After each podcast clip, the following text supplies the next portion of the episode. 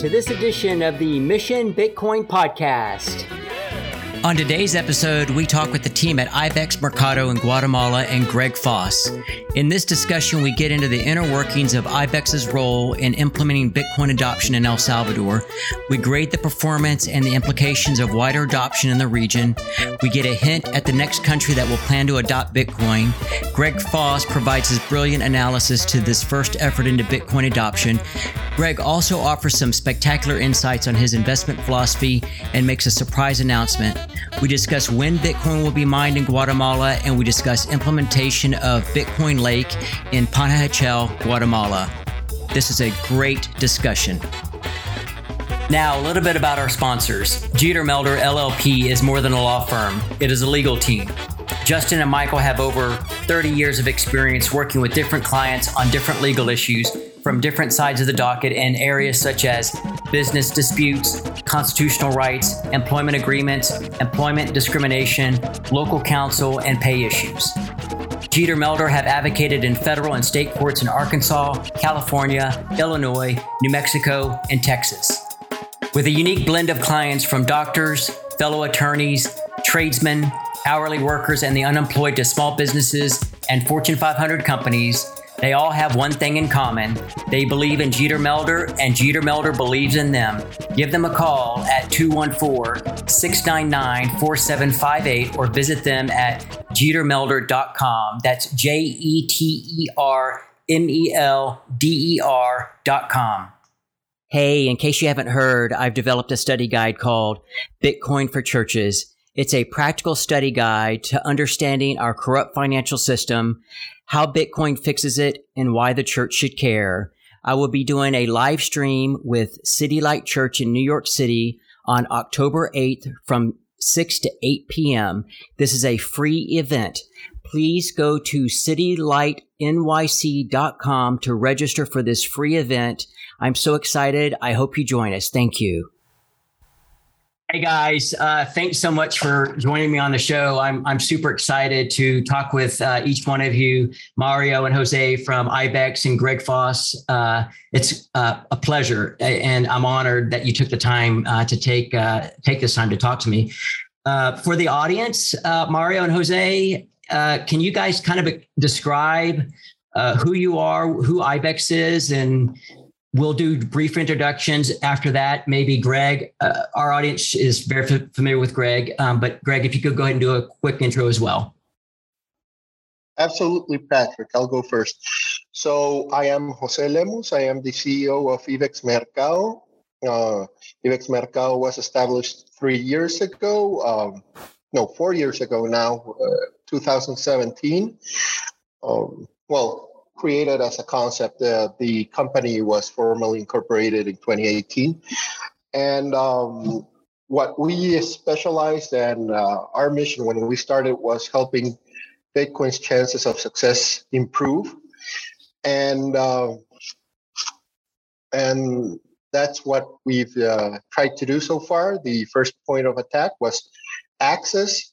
Um, I don't know if you're aware of this, but sometimes in third world countries, we don't have the same luxuries as you guys do up in the US and Canada. Got introduced uh, to Bitcoin in 2012 via Google search and um, couldn't get into it really until I could purchase it in 2017 because I was living mm. abroad. Um, uh, my country, Guatemala, has been in the banking blacklist for a long time, or used mm. to be hmm. at least. And so I thought Bitcoin is too important a technology to not have access to it, especially for our countries. I like to say that in the first world, Bitcoin is a luxury. In the third world, it's a necessity. Mm. Wow, well said. Okay, Mario, if you want, you can do your intro. Yeah, so uh, it's great to see you again, Patrick. Uh, I'm I'm Guatemalan. I'm I'm an economist by by uh, by what I learned in my university. I come from a university that teaches Austrian economics, which is kind of weird because they don't adopt Bitcoin as much as they should. Uh, but I agree with, with Jose. I've been trying. I've been trying to get into Bitcoin for a while. Started a a, a Bitcoin event with my best friend in 2015, and kind of. Uh, watched how other companies in Guatemala started growing, and one of them was Ibex, and I was lucky enough to to be invited to participate in Ibex uh, relatively recently. So right now we're just pushing to to get people to use Bitcoin in the easiest way possible. Uh, we want we want the mission of Bitcoin adoption in the world to be successful. So what we're doing is we're building tools for that to happen and I'm really excited. This is the company where I where I was reading something like this earlier in the morning where where Monday isn't isn't scary anymore. you mm. you want it to be Monday, so you want to work for this and you want to build this mission. And I'm I'm really glad to be here. And thank you for inviting me again, Patrick. Mm, my pleasure. And Juan. Hi guys, nice to meet you. Likewise. Uh, so I'll tell you a bit about my background. I lived in Mexico for a long time. I got married to a Mexican woman. And after we had our first kid, we decided to settle in Mexico. We were living in Guatemala when we got married and when we had our first daughter. And we decided to go to Mexico because Guatemala was uh, to there was a high index of violence and specifically of low level robbery and very violent crimes to take away small things, uh, cell phones, purses, and it was very distributed. And in Mexico, I ran a couple of uh, small restaurants. We owned a couple of small restaurants, and the idea was to save up to set up more restaurants. And I was never able to save up and I didn't really know why and I was really really frustrated. And I probably have the best big brother in the world Jose because he called me up and I thought I can't take it anymore. I'm so frustrated with this. And he told me man we got to look into bitcoin again. It's time that we buy some. And that's how our journey got started that's fantastic. Uh, full disclosure, I, I, married a Mexican woman too. So my wife is uh, uh, Mexican. I grew up in Texas, so we have that in common. My condolences. See me, amigo. and Greg. Well, hi guys. Uh, it's great to be here, Patrick. It's nice to meet you, um, and I applaud uh, the efforts you're you're making to uh, introduce these fine young men from uh, South America or Central America to the world. Um, I can honestly tell you, when I first met the boys in uh, Miami, this uh, the beginning of this summer, Carlinos seek me out on Twitter. And I was happy to meet these guys. Um, I'm just so proud to be part of a group that, uh, you know, I can't say part of a group. I'm, I'm rooting for you guys from Canada. I have absolutely uh, committed to doing anything I can to help uh, the success. And it's uh, it's it's given me uh, second second life, second wind um, because I'm gonna I'm gonna uh, use that uh, saying, uh, Jose, that uh, BTC is a luxury in the first world, but it's a hmm. necessity mm. in the third world. And I think us privileged people in North America overlook the true um, uh, use cases of Bitcoin and uh, how it can honestly change people's lives. I, I need it for my children in Canada because of our irresponsible uh, political uh, machine. But the reality is, um, you know, we can, we don't need it right now uh, to survive, whereas other countries uh, like Lebanon and uh, Venezuela and hopefully few countries, but the, reality is crises hit very quickly. So I applaud what you guys are doing. Um, I uh, have been um, privy to some updates from the team at Ibex Mercado. I can just tell you that uh, I'm very excited for them to share their uh, their story and their progress. And uh, finally, I just want to say um, to uh, Patrick, uh, I think, are you from Marietta, Georgia? Is that uh, yes? Is that you? Yes. Okay, so yeah, one of my best friends from uh, uh, Cornell University in uh, New York uh, married a young lady from Athens, Georgia, and Okay. uh, the the wedding was down in Athens, Georgia, which uh, is the home of the University of Georgia. Yeah. And I, what a beautiful state that is. Um, I was the first Canadian that a few of those people had ever met, and uh, that was quite, quite a quite a fun experience there too. But uh, this is what the Bitcoin community does: is it brings together people with uh, similar um, desires to positively impact the world. And man, do we ever have to break through some walls, eh? And break through some old line uh, uh, uh, statements and statists. Uh, this is unbelievable. Some of the people we are uh, fighting that are so disingenuous. And I, when I say fighting, I mean it. You know, that's not violent fighting. It's uh, intellectually uh, battling. And uh, look, um, this is not a drill, people. This is very, very serious, uh, and it's happening more quickly than you uh, than you can imagine. So. Uh, I'll borrow a line from uh, one of my favorite Canadians, a gentleman by the name of Jeff Booth, um, who has a great line. He goes, "You never know which snowflake starts the avalanche." Okay. And I know it's a little bit from a Canadian perspective of snow and avalanche, but the truth is you don't. And you need to prepare. You need to prepare prepare for your children. And uh, you don't want to be uh, looking for avalanche protection when the avalanche is happening. You actually need to uh, uh, fortify your uh, uh, your surroundings and purchase your insurance against avalanches uh, in the here and now. So that's my 30 years of experience in the uh, risk management and financial trading markets. You have to prepare for the uncertain. The only certainty I know with 100% likelihood is that fiat currencies will debase. That is a mathematical certainty. Everything else is a game of probabilities. And I just want to encourage your listeners to understand that uh, I believe Bitcoin to be the best asymmetric return opportunity I've ever seen in my uh, 30 over 30 years of trading financial risk. It's not because I'm certain of it. It's just because I'm certain that you need hedges against the inevitable avalanches that are going to come in the financial system. So happy to be here and I look forward to a great discussion.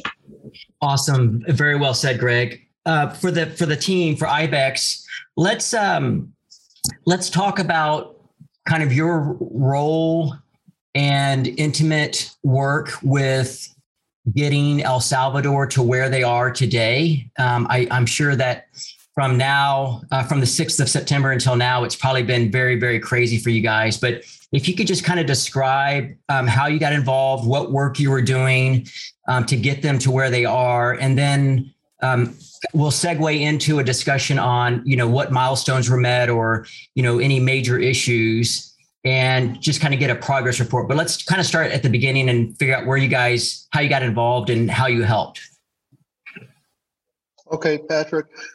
Uh, first of all, um, after the euphoria of the Jack Mallers announcement, or rather Nayib Bukele's announcement on the Bitcoin conference in Miami, uh, we, after that died down, and and we kind of looked back at it, at it uh, we quickly identified that there's a big issue with Bitcoin still.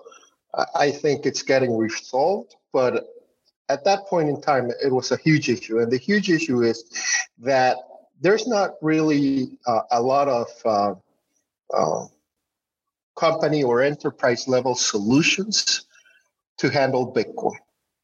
Now, this is important because Bitcoin in 2021, it's uh, very easy for the individual, right? You have a bunch of different wallets, you have Lightning, you have non custodial, you have custodial, you have all of this uh, infrastructure set up for the retail, let's say the individual.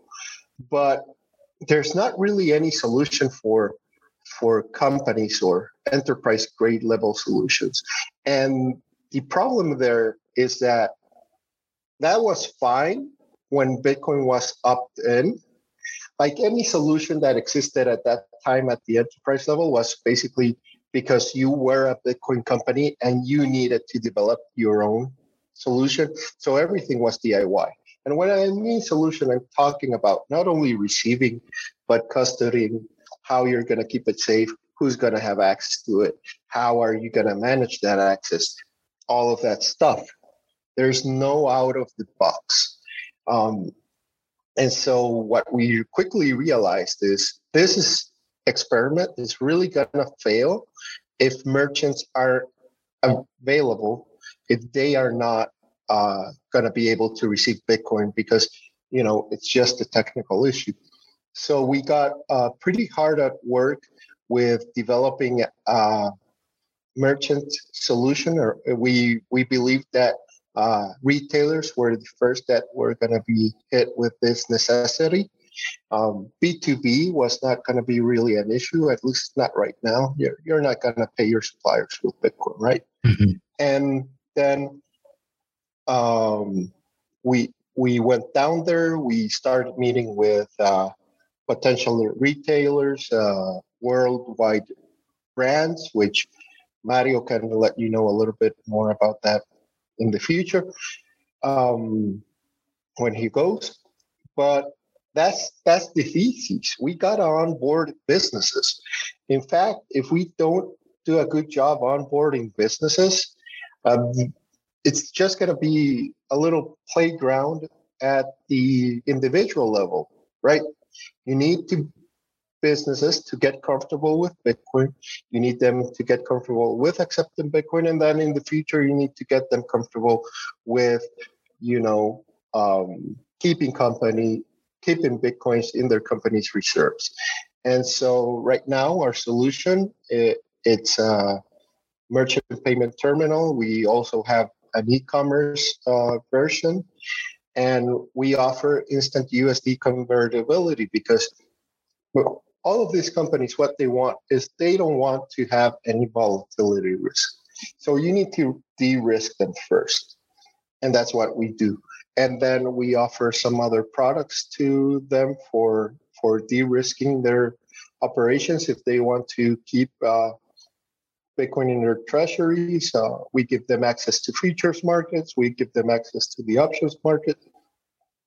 So you can comfortably keep Bitcoin in your balance sheet and not take on so much risk.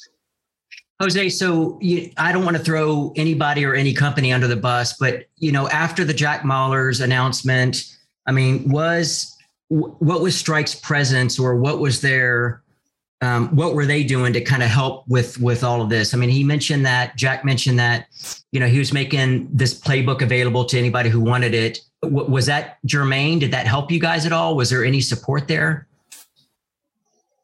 I don't think so uh, Patrick. Honestly, uh, we can't say that we really reached out to them other than to open uh, Lightning channels with them.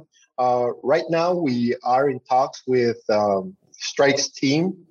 Um, in fact, I think uh, we have a meeting with them next week, uh, Mario, with their Salvadorian team. Um, I think mm, Jack, what Jack is doing is kind of like the macro, you know, of uh, you know getting things like Twitter on board, right? And that's hugely important because it's one thing to send remittances uh, through the Lightning wallet, and then um, and then you have to download, go to an ATM, uh, that type of stuff. But it's another thing if you can do it as easy as tipping somebody on Twitter, right? Mm-hmm. And so I think he's more focused on, or rather, Strike and definitely Jack. They're they're more focused on on that type of play, um, bringing all of this awareness, bringing uh, this huge players that they have access to, versus uh, to you know visiting a donut shop in El Salvador. Okay. And, All right. So yeah. And the cool thing there is that everything we do is additive. Like what we do at IBEX helps Strike, and what they do at Strike helps us. Like for example, I don't know if you saw a video we posted online where you know, Jack has sent the the light the Bitcoin to David in Starbucks, and then David paid with it in Starbucks, right? That doesn't happen if we don't both have both parts of the equation in sync. Sure, sure, sure. Great. Mario, did And you Mario, or I- yeah? I, y- No, yeah, go. I, I- I wanted to add a little. Um, I agree with Jose completely. It's a, it's additive. It's uh because it's an open network, then we can we can work together and and use each other's tools and and global reach. I I think what Jack is doing is phenomenal. I also think what we're doing in in um in El Salvador is is pretty incredible. Um, we were uh, we were looking for you know the the right kind of of, of uh, company to adopt our payment solution. And we started thinking well who's going to be the, the the the best candidate to get this type of solution? And we started looking at restaurants we started looking at uh, you know, retailers and stuff like that. Because what we thought was well if the government is going to give them $30 then people are going to they, they want to have the experience. They need to have the experience so our like our one of our first lines of attack was going to these restaurant chains. And uh we we we fought to to uh, to get uh, a few contracts with really large American chains as well because we we thought well if we get uh, let's say Pizza Hut and Wendy's and you know KFC and Starbucks then we're we're also uh, having these brands pay attention and, and think about it as a as a as a global play maybe just saying you know if el salvador can do it we can do it in china we can do it in wherever wherever it's possible. And it's we our solution is so simple and beautiful that it, it that um i think retailers like like these fast food chains they they love it. And we're we're adapting it to other types of businesses i think uh, uh, so we're looking into distribution companies we're looking into into doing let's say subscriptions and memberships and stuff like that. And the lightning network gives you all of this ability. And uh, you know juan's team uh, and and the development side of the lightning is, is is they're doing just an amazing job at, at at building these other tools that are attracting more and more um, customers one of the things that we really did have to do is we wanted to break the myth you know the myth that you couldn't use bitcoin to pay for a coffee cup i think we broke that myth in el salvador and it's beautiful to see Awesome. Uh, so it sounds like, and maybe Juan can speak to this a little bit more, but it definitely sounds like this is not a cookie cutter approach. I mean, it sounds like when you approach a retailer, each retailer has a different need that you've got to figure out what's their pain point with adoption, and let's let's get that figured out. This is correct. And we have to take it one step further. And Jose touched on this a little bit, Mario, as well. But we thought that making the Salvador experiment or the Salvador adoption, I don't think it's an experiment anymore. It's uh, rather making adoption in El Salvador be a good experience for people and for businesses is gonna fast track Bitcoin adoption around the world. And we want to add our little grain of sand to the, or our little snowflake to this avalanche. Yeah, yeah, yeah, and uh, yeah. so we are looking not just to make the experience be acceptable. We want to make the experience of receiving payments and keeping Bitcoin be better than accepting payments in cash, better than accepting payments with a payment network, better than accepting credit cards. And this is, I'm kind of a dreamer. So I'm looking at the end goal and I want to see a world where you can come, you're paying Lightning, the Lightning gets distributed to the different parts in real time. You can even have an automatic setup to send the, some of the Bitcoin, uh, stream the sats to your suppliers. This is the end game, right? But we're getting there in steps and make an experience so seamless and so good that when the merchant is looking at receiving payments, he is highly incentivized to do it in Bitcoin. And he's highly incentivized to do promotions for his clients, do uh, cashbacks for his clients directly because it uh, reduces his overhead. So okay, so that's what like we're a full looking to build, uh, and we do it case by case. Okay, fantastic. So that sounds like a fold model or a BlockFi model where you're giving rewards back. Uh, the merchant can give rewards back for using uh, Bitcoin or Lightning at their at their establishment. Um, what to what extent is to what extent will there need to be an IBEX Mercado in every country? Are you going to have to have a different model for every country that that does this, or do you think at some point you're going to have a package that's pretty good to go that you can just kind of take from one country to the next? I think eventually that's what we're moving towards, Patrick. Uh, you know, a lot of what we're gonna be doing in El Salvador could be replicated in other countries. Um, much as Strike is doing, you know, a lot of what's gonna, the biggest hurdles are gonna be legal, right? Yeah. So yeah. Okay. just compliance and that type of stuff. Uh, the cool thing about working with merchants is that um, doing KYC and AML on merchants, although at the start is uh, more laborious, it, it's easier, right? Especially depending on the type of merchant you're you're trying to, uh, you know, provide a service for. Um, it gets easier because they're known brands, they're known companies. It's your risk of uh, of uh, you know having somebody uh, that's a criminal is, is going to be mm-hmm. very low. It's uh, you, you, you de-risk a lot of your operation. So um, that I believe helps us in the long run uh, to bring our solution to other markets. But it is a question of of you know having the right infrastructure and logistics to be able to do it.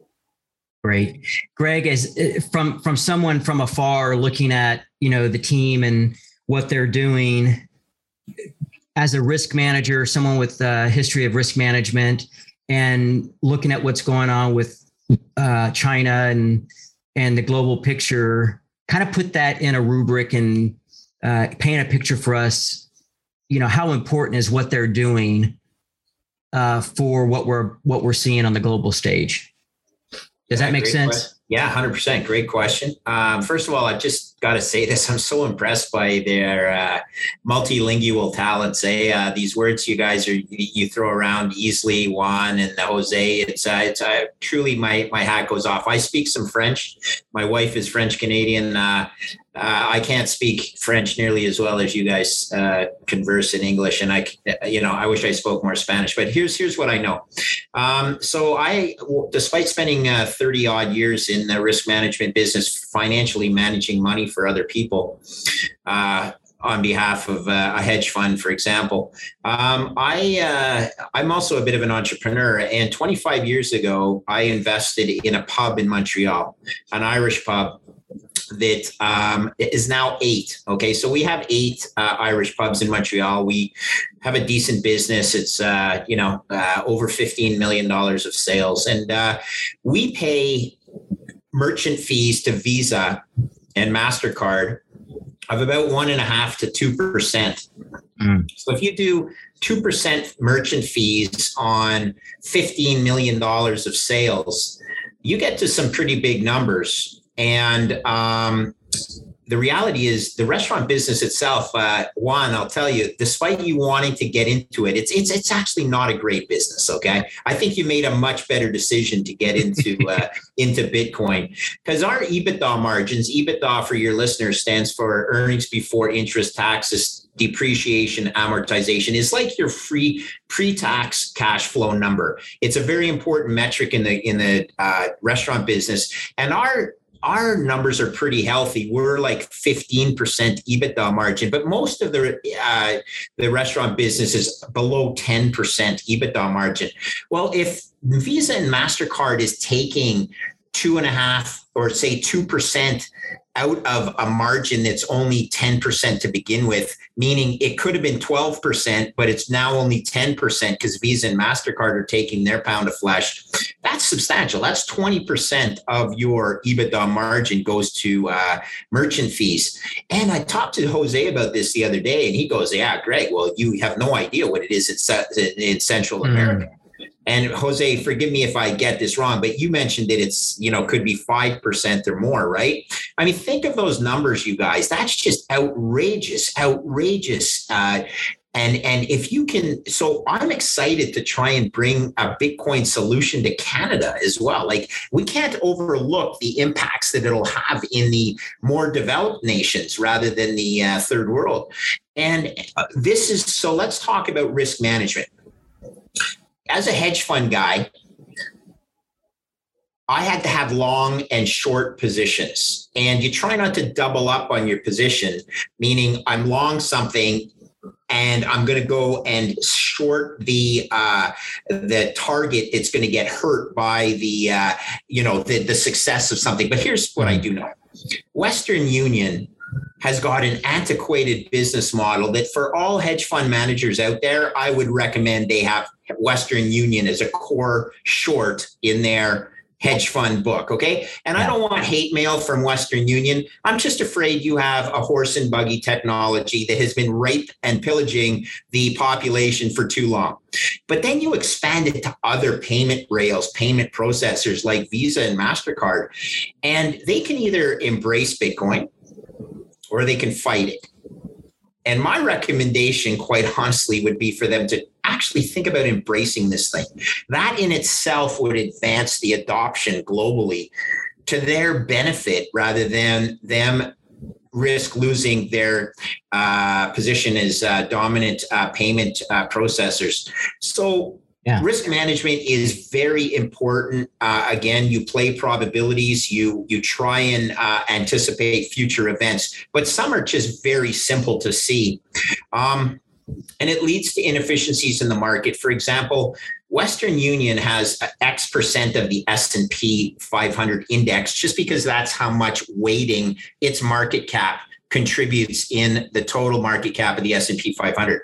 The two largest holders of Western Union are ETF guys, BlackRock and Vanguard. Mm-hmm. Mm-hmm. Um, that is a problem in itself because those are passive investors that are just blindly buying the equity of a company because that's the weighting that it represents in the in the S&P 500 index and they need to replicate the performance of the S&P 500 index.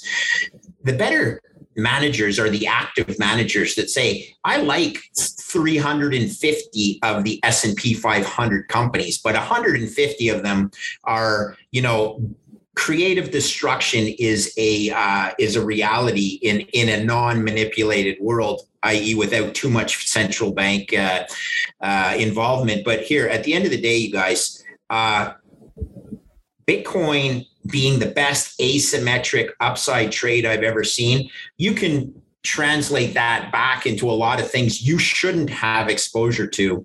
Uh, if you do, maybe you're just a passive index manager that hasn't thought too much about the the damage you're doing by investing in this company just because it's uh, uh, represents a certain amount of the weighting of the S and P 500. Uh, uh, what what the boys are doing is. Um, you know, is is the equivalent of uh, back in the 19 have you seen that picture when in times square in like 19 uh, it was the early 1900s they took a picture and there was one car and thousands of horses. And then two years later there was one horse and buggy and you know hundreds of cars and this happens quickly and how many people so here's a funny story. I, bet you haven't even shared this with my with my guys in in uh, in in Central America. So my family, Foss, uh, brought the first automobile to Canada. Okay, he developed wow. Canada's first automobile. Okay, and Henry Ford reached out to my great great uncle and said, "I think your design of a car is better than the Ford automobile at the time. And my uncle said, nah, this won't catch on. Automobiles aren't going to catch on. This is my family, okay? We could have been the Ford Motor Company of Canada. And my uncle, who, by the way, was a great guy, just said no. And one of the reasons he didn't um, think it would catch on is because the snow in Canada, they would only plow sidewalks for people to walk on and they left the snow in the uh, in the road because you could pull a sled or a you know a sleigh uh, uh, with a horse. So he couldn't drive his automobile in the road in the wintertime. He had to drive it on the sidewalk. And people mm. would get mm. so mad at him. Think about his short sightedness, though. Yeah. And I'm okay with it, right? Like, I mean, talk about something that was right there, right in the Foss family hand. So he only made one. He made one car, but at least it was the first one ever in Canada. Yeah. And uh, and it's called the Foss Mobile. You can actually look it up on the uh, on uh, on the internet. There's lots of really cool pictures and i'm actually involved in a fundraising or not fundraising i'm helping to fund a project where they're putting it back together to celebrate his um, his uh, invention so it was in sherbrooke quebec it's that's very close to the uh, border of uh, new hampshire and maine uh, in, in, in southern Quebec, and uh, it's real life. Like sometimes you can be so close, right? Yeah. And then you yeah. just miss it. You miss it because you say, I, I don't feel like driving my my my car on a sidewalk." So, well, so yeah, no, I mean that's a great that's a great Patrick, story. Yeah, yeah, Jose. Could could I just jump in here quickly? Absolutely, yeah. I, I want to comment on something Greg touched on. Um, Greg, do you realize how fast Western Union could fail if you if active money managers actually um, uh, but your thesis, thesis because here's the thing because of this huge um, you know weighted funds that we have now uh, let's say they do rebalancing all the time right? So um, and normally if you're moving one two three percent who cares right? But if they if sufficient active managers short western union driving the price down and then the active the passive managers have to readjust their positions meaning selling off more western union which will further you know that that is a spiral. That is a yeah, that, death spiral for these companies. Well i guess the the question though really comes down to how much of the remittance business are they going to have to lose to notice that? Is el salvador alone a big enough market for them to notice.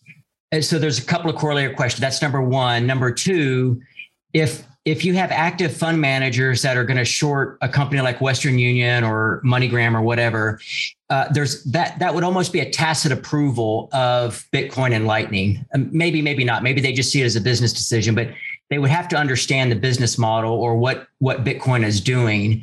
And then I think number three, Greg, um, you know, and I think all entrepreneurs, I know I face this when you're trying to break into a market, the bigger guys, especially multinational companies, they, and the VCR is the perfect example. You know, when the VCR first came out, it had record, stop, play, rewind, that's it. And then, you know, 10 or 15 years later, you've got multi-function buttons that no one knows how to use because they they keep incrementally improving with functions that nobody cares about and they leave the lower end of the market disrupted or um, uh, prime for disruption.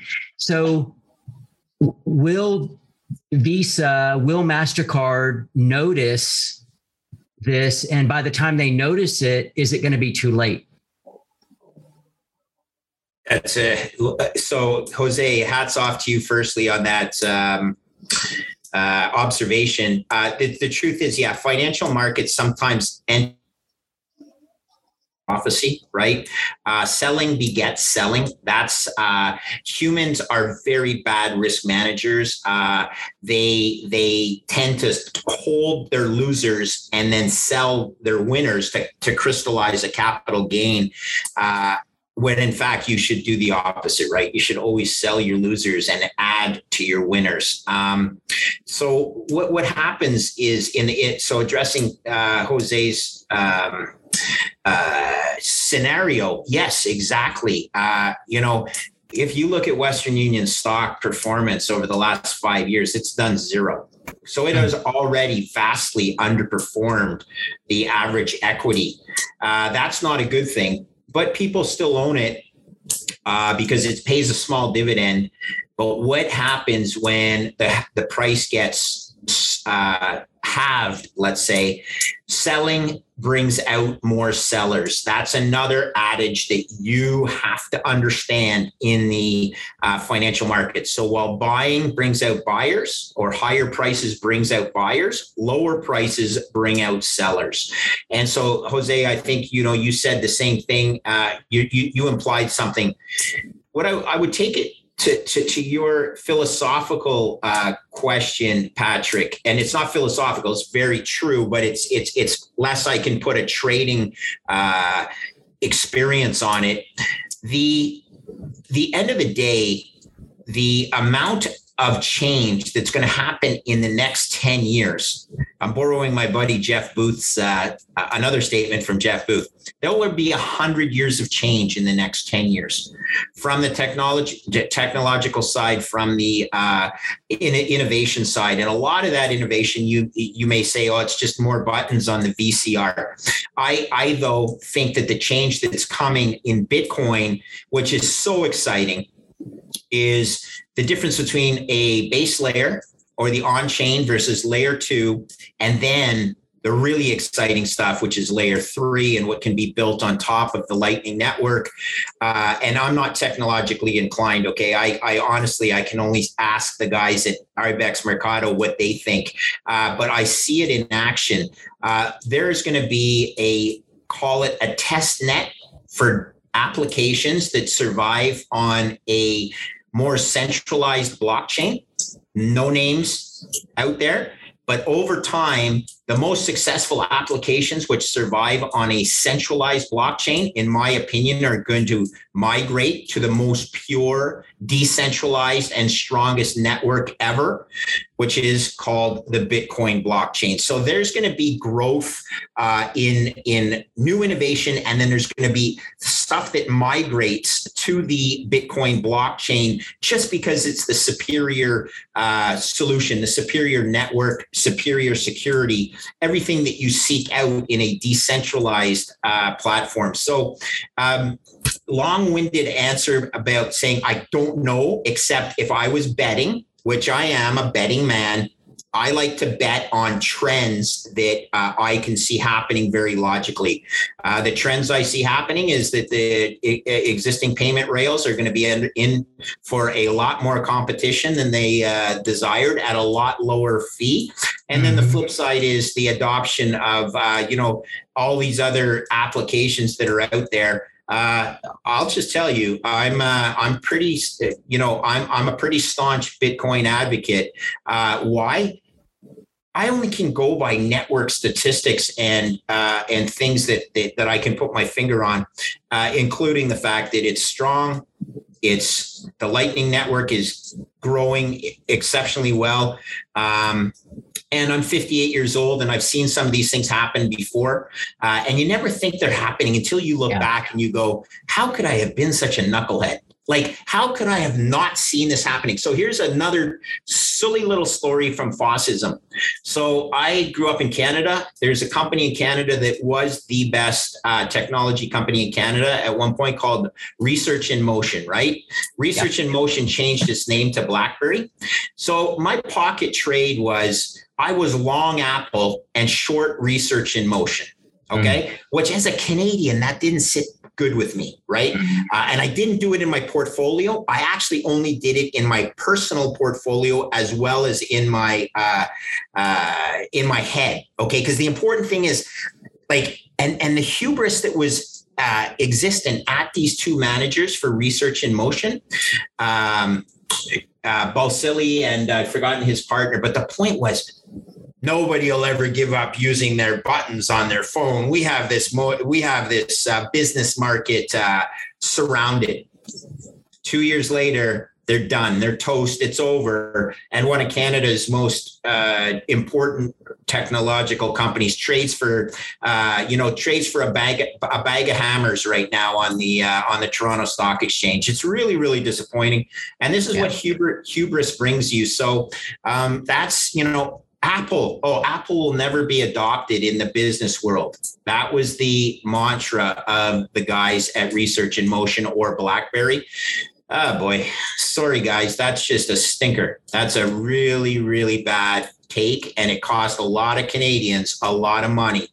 And uh, yeah, don't uh, don't ever get too smart by a half. Never yeah. ever think that you have a uh, a moat around your technology. Yeah, well said. You know, I'll I'll, I'll say something that Jeff Booth has said because I've I he had, that book is great, The Price of Tomorrow. But the um, we miss exponential growth, and I think that for most people who don't understand that Bitcoin's more than a money, if they don't see it as a network, um, yeah, it's going to be difficult for them to to see the growth of of the network. Uh, Jose, what were you going to say? Well, the thing there, and to your point right now, uh, Patrick, is that um, people taking the other side of the equation is people don't realize how old the technology our current payment system has. Like this is really, re- we're still working with really, really old, old technology. I mean, plus 50 years now. Yeah. Like some of the uh, uh, banks' databases, at least here in Guatemala, are still in COBOL.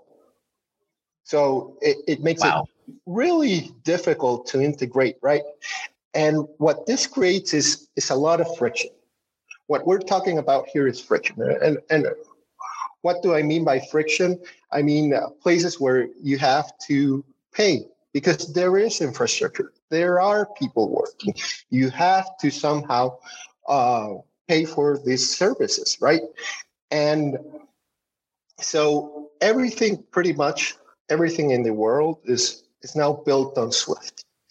And even though though we don't see it uh, directly, like it's just layers on top of layers on top of layers, and then you have a bunch of let's call them side chains. You know, the ACH system, and then you have mm-hmm. the FedWire system, and then you have, and every country has their own version. So that you you have a bunch of different side chains, if you want to use the uh, crypto parlance, and then you have a bunch of layers. So everything is pointing to everything else. And so what this creates is this creates a lot of intermediation. And this makes the system very slow. People think payments are fast. They're not. Yeah. They're really not. If if you're in the money transfer business, you, you really you start to notice how much of a pain it is to run it. Just run it. And so uh, what happens in in in Bitcoin and in Lightning is that a lot of this just gets automated away. That's awesome. Like, I mean, that's yeah. The uh, I, Go. I'm sorry, Jose. I, you know, the, the pain of of paying um, money overseas or something like that and sending a wire. It it's it's hard to emphasize. Most people don't have that experience, but as an entrepreneur, you know, having to buy um, equipment and supplies from China, sending wires, it, it's a painful process. Painful process. And Patrick, uh, but, I, sorry, could I add something just uh, on on Jose's thing? And it's not just in. Uh, in um, Central America, Jose, that you have these uh, antiquated bank systems. I'll I'll share a story where a senior executive that I used to work with at one of Canada's largest banks called me up. He's gone down the Bitcoin rabbit hole, and his argument for going down the Bitcoin rabbit hole is because he goes, "You have no idea how antiquated the technology is, as well as the mainframe infrastructure mm. at the." Uh, uh, the Canadian um, banks. Okay, this is Canada. He goes, there's a chance that six or less people within a bank actually understand all the layers that are built in the IBM uh, mainframe that the that that the whole thing runs on. And one of the biggest dangers is one of the guys dies, right? Can you imagine having all your operations at risk uh, on a personnel basis uh, because you know the guy just got old and he retired from the business? So yeah. this is a reality. Uh, don't uh, you know? His exact expression was, "It's held together by masking tape and baling wire," and that's Canada. Um, I'm not happy about that, but that is a, a fact. Yeah, Juan. Yeah, and to add to the to the practical side of this, we run a brokerage, a Bitcoin brokerage service. So we purchase Bitcoin in behalf behalf of our customers, and we sell Bitcoin on behalf of our customers. Most of our business is uh, buying Bitcoin for them. So we do a lot more Bitcoin transactions than bank transactions. And even though most we are weighted around maybe 85% on the buy side, we take twice as long to process all the banking transactions yeah. daily. And this is on the practical day to day business operation side.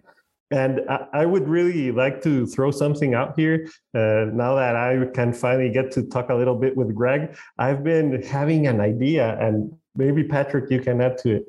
Uh, I've been thinking about how you price the market and if Bitcoin really gets uh, the adoption we think it'll get in the next 18 to 24 months, a lot of uh, the economy or the financial markets will be will be repriced, will be need will need to be repriced in Bitcoin, right? And what I was thinking on is that the best uh, investment you can do right now is first just holding Bitcoin and saving for the long run, but also finding Bitcoin generating businesses and investing in that and weighting your portfolio towards Bitcoin generating businesses. I don't know if you can 100%. So uh, I just uh, will tell you uh, publicly now. Uh, I, well, look, I want to make an investment in Ibex Mercado. Uh, and Jose and I have talked about that. Um, that's because I just view uh, your logic, Juan. But you always invest in people, not just a concept. So there'll, there'll always be a, there'll be winners and losers, but the trend is definitely to, to, to expand the, your exposure to Bitcoin to mitigate some of the risk, but also to drive exponential growth. Uh, there'll certainly be some Bitcoin companies that perform better than Bitcoin, but for the general person, get your Bitcoin exposure first. That is your insurance policy. Um, taking it Juan step further though in canada here i'm involved with an energy company that's doing uh, some serious bitcoin mining uh, and providing uh, off takers and bitcoin miners is uh, uh, the opportunity to uh, use canada's natural resources as as their energy. So all of this is good. The total reality is what you described one is yeah it's the bitcoin standard coming to fruition. Mm-hmm. It, we really are. We're so early, and um, I do know guys, honestly, that of my old in my old uh, circles that are absolutely striving to get exposure to other Bitcoin related companies uh, because it just it, it can enhance the, uh, the, the the return. One final thing, and then I'll let turn the floor over to, to Patrick. Listeners, if you own zero Bitcoin, you are taking an extreme amount of risk relative to having a proper portfolio allocation. So get your portfolio allocation of Bitcoin. And then of that portfolio allocation, maybe take one tenth of an additional, uh, uh, talking numbers here, you get 10% of Bitcoin exposure, then take a further 1% and invest in Bitcoin related companies like Ibex Mercado that 11% total exposure in your portfolio should treat you very well over time. That's called an insurance policy. But don't do the flip side. Don't do 1% in Bitcoin and 10% in Bitcoin related companies because you're going to have an awful lot of companies that just don't make it. It's just that's the way it's going to happen. There will be winners, and those people that are first movers, like Ibex Mercado, uh, I think will be the long term winners, but you just never know, right? So the one thing you do is you put your money in the insurance policy. That's called Bitcoin. If you own zero, Doc in Marietta, Georgia, I know you've uh, orange pilled a lot of people, but at the end of the day, we have a ton of work left yeah. to do because yeah. way too many people still believe the Steve Hankes of the world, right? And that is the absolute criminal uh, uh, reality that uh, they still carry weight and they are influencing people not to get their insurance policy. That is absolute balderdash. You need insurance and you buy insurance when insurance is cheap. And it's my opinion that Bitcoin is extremely cheap right now. Yeah, well said. Balderdash is a great Canadian word. That's that's awesome.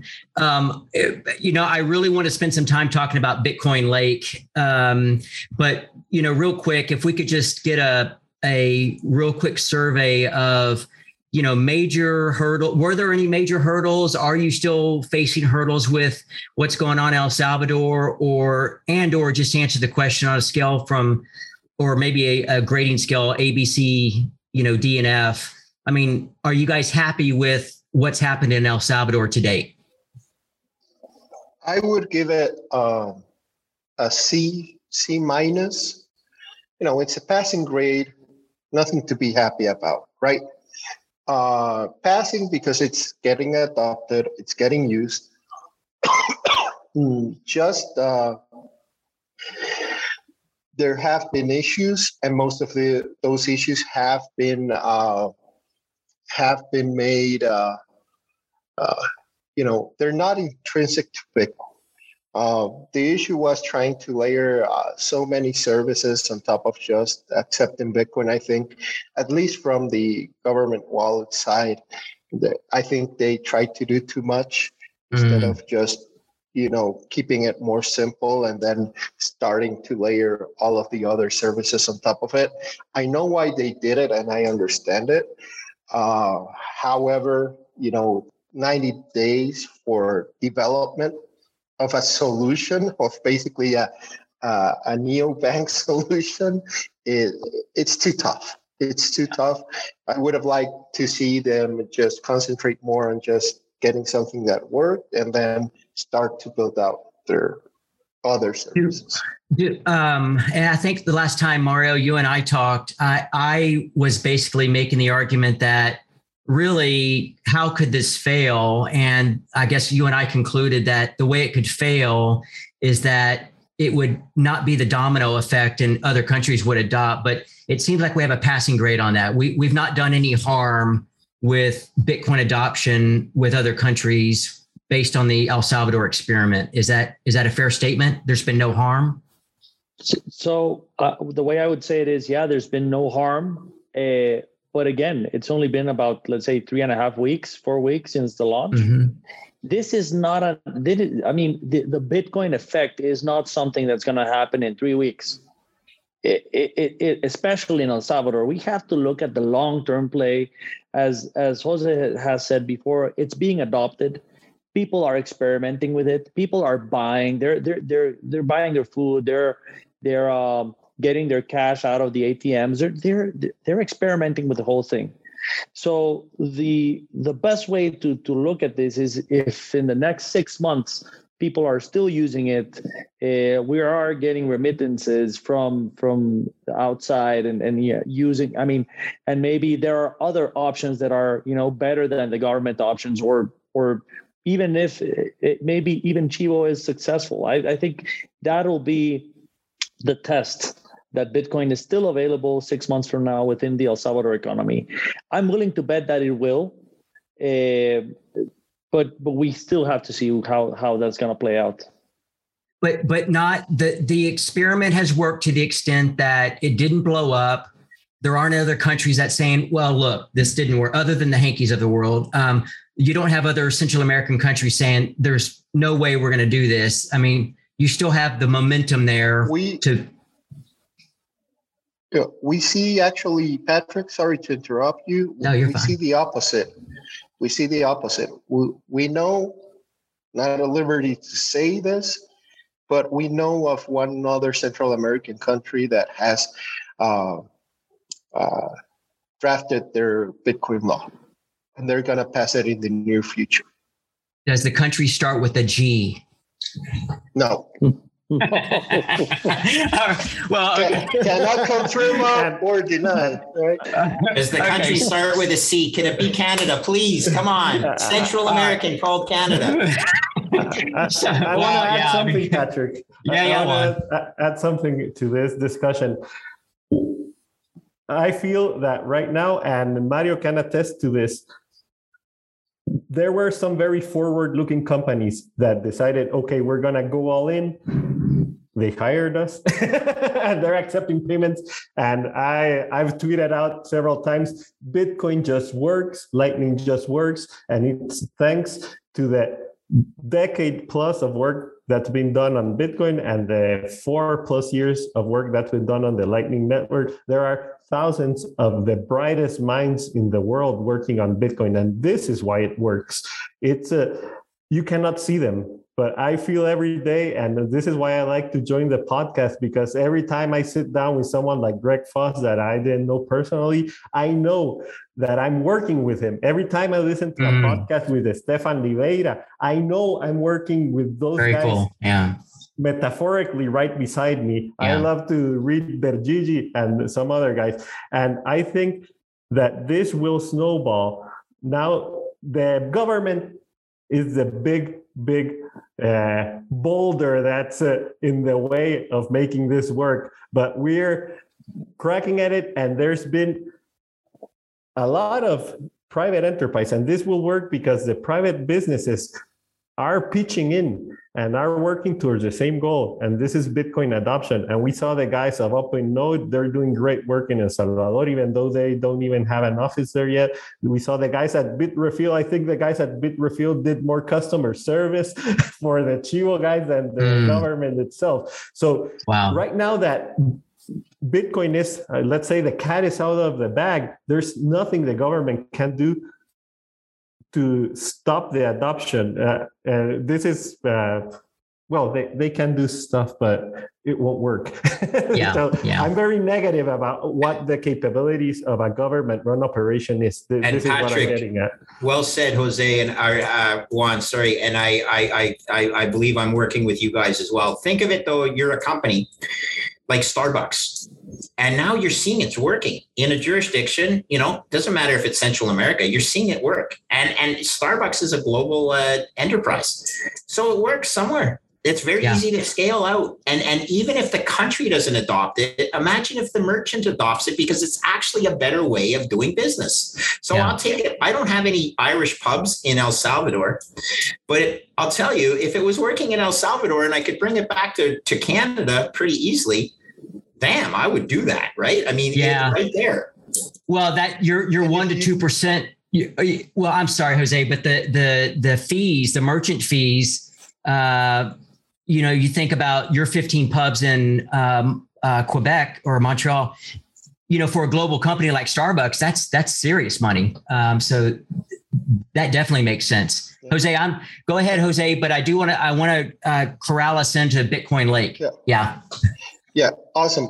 Uh, just one last thing to because I want to do uh, a shout out to Oshi app, which is a cashback company that's US based, and uh, we got we were in talks with them, and they're doing some work in El Salvador, and uh, we're going to bring our uh, Bitcoin infrastructure to them in El Salvador but in the future, we're also going to bring it to them in the US. And pretty soon, you're going to see this spreading in the US and Canada markets. Uh, it's it's going to happen quickly. It's a it's a couple of months out. That's that's, that's fantastic. All. That's fantastic. Okay, let's talk about Bitcoin Lake. I I before the we started recording, I was kind of telling you guys, Mario's heard the story before, but how I got involved with Pana, Panajachel there in Guatemala. Um, I took my family there on missions trips uh, for about six years in a row. So we have some very personal connections there in Pana. Uh, you know, when I first heard Greg on a podcast mention you know this bitcoin lake thing and, and you guys had approached him at bitcoin 2021 my my ears perked up and you know i, I have a real heart for seeing some something like this happen. So i'm going to open the discussion up generally but I, I guess what i want to throw out there is number one do do you do we feel like do you feel like a Bitcoin lake is needed, like a Bitcoin beach was need I guess needed in El Salvador? Is that going to help with Guatemalan adoption? Will it help with them seeing the the reality of what Lightning can do and what Bitcoin can do? And the what is the political appetite or the yeah, I guess the political appetite or what the political winds looking like in Guatemala for Bitcoin adoption. So maybe let's just kind of throw it out there for right now. I'm gonna start it out, and I'm just gonna say I think the most enduring type of Bitcoin adoption is the bottom-up Bitcoin adoption, and I think a Bitcoin beach-like thing uh, or community adoption road is needed in every country, not just uh, in El Salvador. We're really excited uh, to back any Bitcoin Lake project here. We had a, we were in talks, and we think that what is needed here is people from the community that are willing to do what the guys at Bitcoin Beach did. And my respect to them. I always, uh, I'm, I admire them a lot because the work they did was uh, truly truly impactful and enduring. And that's uh, the thing that we are missing here is having the people that live there and can do the work that the guys at Bitcoin Beach did. Mario, did you? I, I, I think I, I agree. I agree with with with Juan. And again, we want to contribute with uh, communities out there that want to you know uh, build their own uh, adoption uh, plan and and and what i was thinking and i've been been being uh, very public about this is we need to build some sort of uh, bitcoin adopting plan and just push it forward so that anyone can adopt it. Bitcoin is open source.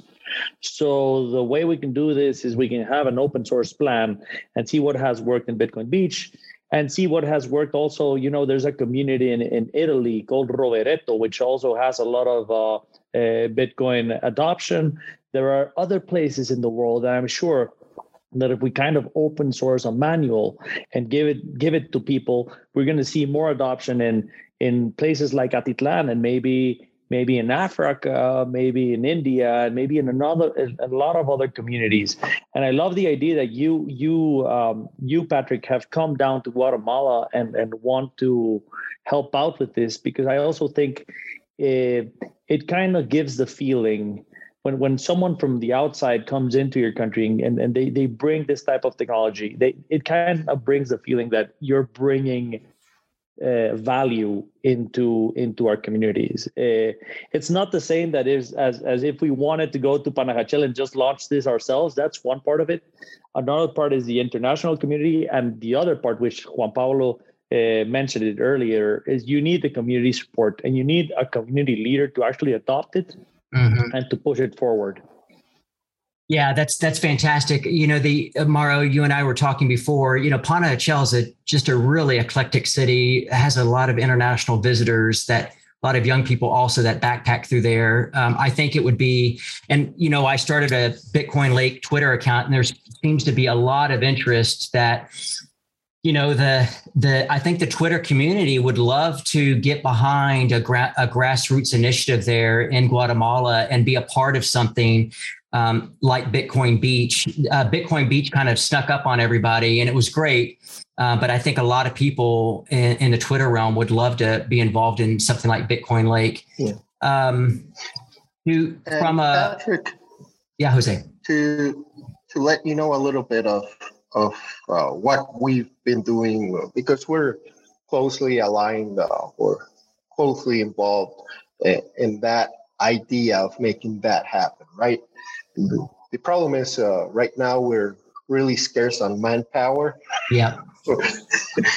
but that being said, one of our team members is going to be going to bit to Lake Atitlan this week weekend, I believe, and um, we're going to start finding out which merchants we should talk with to get them to use Ibex Pay. This is the beautiful thing about what we did in El Salvador because the idea to get people to use Bitcoin, let's say as a payment service and that type of stuff, um, you really need to be able to spend it somewhere, right? And we need to know where those places are going to be, because the idea is that we're going to be giving, uh, we're going to be paying in Bitcoin for people to clean up the lake. So basically, kind of a pay for a pound of trash, right? Oh, that's fantastic. Yeah. Type, type program. Um, that's the idea, but then we need to have the other side of the equation, which is okay, now I have Bitcoin, I picked up all this trash. Um, where can I spend it? And we need to reach out to the correct merchants.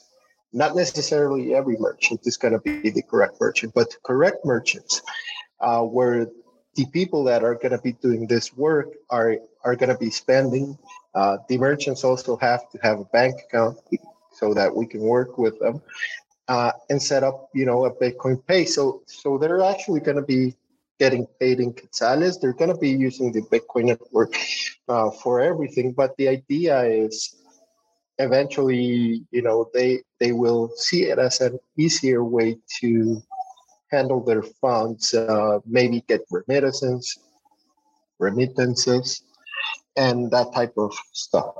So so that's kind of like where we're at right now. Okay. Okay. That's that's great. Um, do do you see a plan? I mean, to answer that question, I mean, it seems like it would be obvious that the you know the supermercado and the uh, different eateries, the uh, Polo Chicken play. Uh, I can't remember the name of the brand, but things like that would definitely be um, merchants that should be um, approached. And you know, as far as transportation, um, uh, most people aren't aware, but tuk tuks or auto rickshaws. Uh, you know, maybe getting those on board uh, so that people can travel within um, the city, uh, Panajachel and and up to Sololá. Um, but the uh, as far as what you're what you've seen in El Salvador and potentially translating to Pana. I mean, are you seeing that when people have the Bitcoin or the Satoshis, are they saving it? Are they converted into US dollars? I mean, what, what I know it's been kind of a short experience, but are they keeping what they what they get within Bitcoin? And would you expect the same thing in a like a Bitcoin lake experiment, so to speak? Well, right now, what we see, and I uh, said because uh, I we got the this question on Twitter as well. Uh, we see mostly merchants are not keeping Bitcoin. There's a few that that are doing it, but not at scale. You know, not enough. Um, but uh, what we see is that it, in El Salvador, at least, the availability of Bitcoin as legal tender has spiked interest in the individuals to start to save in Bitcoin. Well, we believe um, companies are always more conservative in this regard, and we do believe that they're going to start, you know, directing some of the Bitcoin to to their savings, um, to their treasury, but it's going to take a little bit of more time, I believe. Uh, the volatility is still too high for yeah. them to manage. And I think you and we were talking about this before. It's it's kind of hard for a supplier to pay somebody else in Bitcoin. Um, the suppliers are going to want to pay pay their sub suppliers in in dollars. That that makes total sense. Um, and another question from Twitter was mining. Are you guys involved in launching mining in El Salvador? Oh, Juan's got Juan wants to answer this one. Uh, mining in El Salvador and or mining in Guatemala. This is in Mario's purview. I'm just happy that you asked because I know Mario is bubbling the, with excitement about this issue, this uh, subject. Well, we are, we are working um, in a in in a few projects. One in El Salvador and one in Guatemala. Um, energy prices, at least in Guatemala, I think are a good, good fit for for mining. And I've been reading a, a, lot from uh, you know Jason Lowery and how we we need to have some type of mining infrastructure distributed in Central America. I think it's important as a strategic you know move for our countries to start doing that. Um, we are doing we're gonna we're gonna start some mining and hopefully before the year ends uh, we're pretty close to to closing a, a, you know a relatively small size project but we also want to send some you know some containers over to canada to get hold of the you know cheap energy from from whatever greg is doing and that's the good thing about you know the bitcoin met- network and, and mining we can basically do it anywhere where the incentives kind of work and we're trying to make that happen here uh, to show that that it is possible to do it in, in central america so can That's I sh- can I share a cool story, Patrick? And then I'm gonna yeah, of course. Jump. Okay. So yeah, of course. I get I, I get these uh, calls. Uh, this is the greatest thing. So Twitter is such a great uh, platform because people reach out to you, and I I always like talking to new people. So uh, just this Friday, I got a call from a young man, less than thirty, who uh, is working in an industry that's called digesters. Okay. Now, I had no idea what these things are, but a digester is basically a place where you take farm waste. And that it, I'm not certain if it actually includes dead animals as well, but it doesn't matter. You take uh, farm waste there and you put it in this digester and this digester is like a giant uh, compost uh, compost heap that produces methane and you can you can um, uh, capture that methane and and, mm-hmm. and turn a generator and uh, produce electricity. And my first question was, well, okay, how many uh, you know kilowatts? And he goes, well, you can get up to a thousand kilowatts or one megawatt or bigger. I'm like, wait a minute, this starts to make sense from the power and industry that I'm uh, exposed to. Because then, let's say you have five of these digesters and you have a small pipeline system that mm-hmm. puts uh, enough methane to do a one five megawatt generator okay, this starts getting exciting for me. Okay. Yeah. But here's the even more exciting part these things are either venting methane into the atmosphere, destroying the ozone, or they're flaring it. Much the same as in the natural gas industry, except the gas is produced by uh, decomposing waste, not uh, uh, fossil fuels. So the um, the uh, digester, I said, okay, so how many of these digesters are there in Canada? And he gave me the statistic. And I said, how many of them are actually using their electricity to uh, uh, supplement the grid, sell it back to the grid, versus how many are just venting it and and uh, hurting the atmosphere? He figures less than five percent are actually wow. being used productively, and the other ninety-five percent of these things are destroying the environment or hurting the environment. They are contributing to the environment. But you never hear about these things, right? Like, you know, the politicians never talk about this. Well, anyway, can you imagine starting a pretty cool little business where you have these digesters where people are bringing farm waste to your uh, now farm waste is uh, you know, is is everywhere. It's it's not yeah. just in Canada, right? So that's fantastic. Anyway, yeah. off with that little thought process, okay? Bitcoin can clean the environment because it can make waste energy productive to consume and generate a revenue stream where it makes sense to build the infrastructure to capture this methane. I don't know about you guys, but as, an engineer, I get like, I get this is sort of now I understand why I studied engineering over 35 years ago. I'm going to my 35th McGill University engineering reunion this Saturday, this coming Saturday. 35 years ago, I graduated in engineering and I haven't really used much of it except for mathematics in trading. But now I can see this beautiful technology taking shape where we can not just uh, we can absolutely turn the narrative on the environmentalists and say, guys, look, we're actually using decomposing waste to create yeah, gas fantastic. that runs yeah. through a generator, and everyone's better off for it. So I got to sign off, gentlemen. Uh, God bless you guys in America and South America, okay, or Thanks, Central Greg. America, and uh, from Canada with love. Okay, thanks for Thanks, having Greg. me, and yeah. uh, we'll, we'll, we'll talk to you guys soon. Keep up the great work. Thanks, guys. Awesome. Greg. Take care. That was great. His insights are awesome. I, I, don't want to keep you guys too much longer either. This has been a great discussion. I, I think, um, you know, I definitely want to be involved in Bitcoin Lake. I want to be intimately involved and doing whatever I can to the extent that I can get a group of people organized and uh, around this. I want to do it. And um, so the I think probably just stay tuned. I guess I think probably you the we need to just talk about behind the scenes and what we need to do and all that. I know you guys are taxed, um, but uh, yeah, I'm excited about that. Yeah, but it's a very dear and near project to our heart. If uh, if we can be like on the uh, back end providing infrastructure so that this happens, we absolutely uh, will. Uh, it's still a little bit difficult. We'll, like I said, one of our team members is going to be going this weekend. Um, but it's slow moving. If we can get some people in that are willing to take and carry that torch, and we will help with everything else, you know, tech wise, uh, infrastructure wise, we will. Uh, we just need to see who steps up. Awesome. All right, go ahead, Mario. I'm sorry. I, I also want to add something, Patrick. Uh, if you need any help with Bitcoin for churches, we can also uh, try to, to to help you. We can talk about this behind the scenes, but yeah, we can also give you some help on how you can we can we we can participate with you and and get that happening. I think that'll be awesome as well.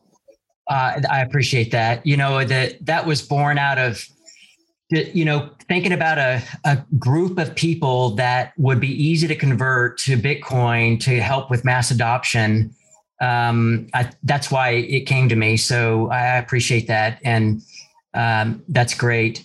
Um, from a from a node perspective, would you guys run a node for uh, Lake Bitcoin, Bitcoin Lake? Would you would would you could you guys be responsible for managing? A, so there's there have been people that have kind of wanted to donate uh, to the project. So um, I mean, running a node's not a big deal, but we have to have a trusted person to do it. I mean, would you guys be open to running a node for the Bitcoin Lake project so people could just donate um, to the node? Absolutely. Absolutely. Great. Well, great. Uh, I guess, uh, yeah, I'll noodle on that more. And I guess we're going to be talking more in the future. So yeah. that's good. and next week, we'll probably have more info because we had already had conversations with a couple of people that live in the lake and one of them was on board then he got cold feet he he saw some other community leaders being very negative about the prospects and he got scared for himself and his family. Yeah. So, but scared, okay. we're, we're still working on this and maybe do it in another community instead of this one. And Mario, I guess that's what you were talking about. That was not in Pana, correct? Okay. Uh, Jose, did you want to say something? Just to Juan's point, a lot of this um, happened, and, and there's a there's a fear because of Bitcoin's volatility. But if we can somehow, uh, you know, take that risk away, I think uh, we're gonna be seeing uh, this adoption spike up. And it, yeah. and you know, we're gonna bring in uh, these people that are already interested in working with Bitcoin, but are kind of on the sidelines. Well, I think that the way I've thought about it, we our connections are with the school there and bringing this in as a technology that the students are learning about. I mean, the educational system in Guatemala is not that great, so the to be able to bring in something like this that you know when the kids are in high school and you know they don't really have many options uh, after they graduate, so bringing in you know teaching them about lightning teaching them how to set up a node uh, in a school environment and getting the kids excited um, and picking up trash on uh, on the lake uh, and earn satoshis i think follow the model of bitcoin beach is probably the way to to gain traction. And and a lot of kids are taking the the tuk-tuks to school. So you can kind of create a mini circular economy just with the the school kids and and the the tuk-tuk so uh, I think we have a plan. We'll, we'll, we'll work it out. Yeah, absolutely. Fantastic. Absolutely. Guys, thanks so much. Thanks so much. You guys have a good day. Thank You you, Patrick. Patrick. You too, Patrick. Okay. Nice meeting you. Okay. Likewise. Bye. Bye bye. Nice meeting you.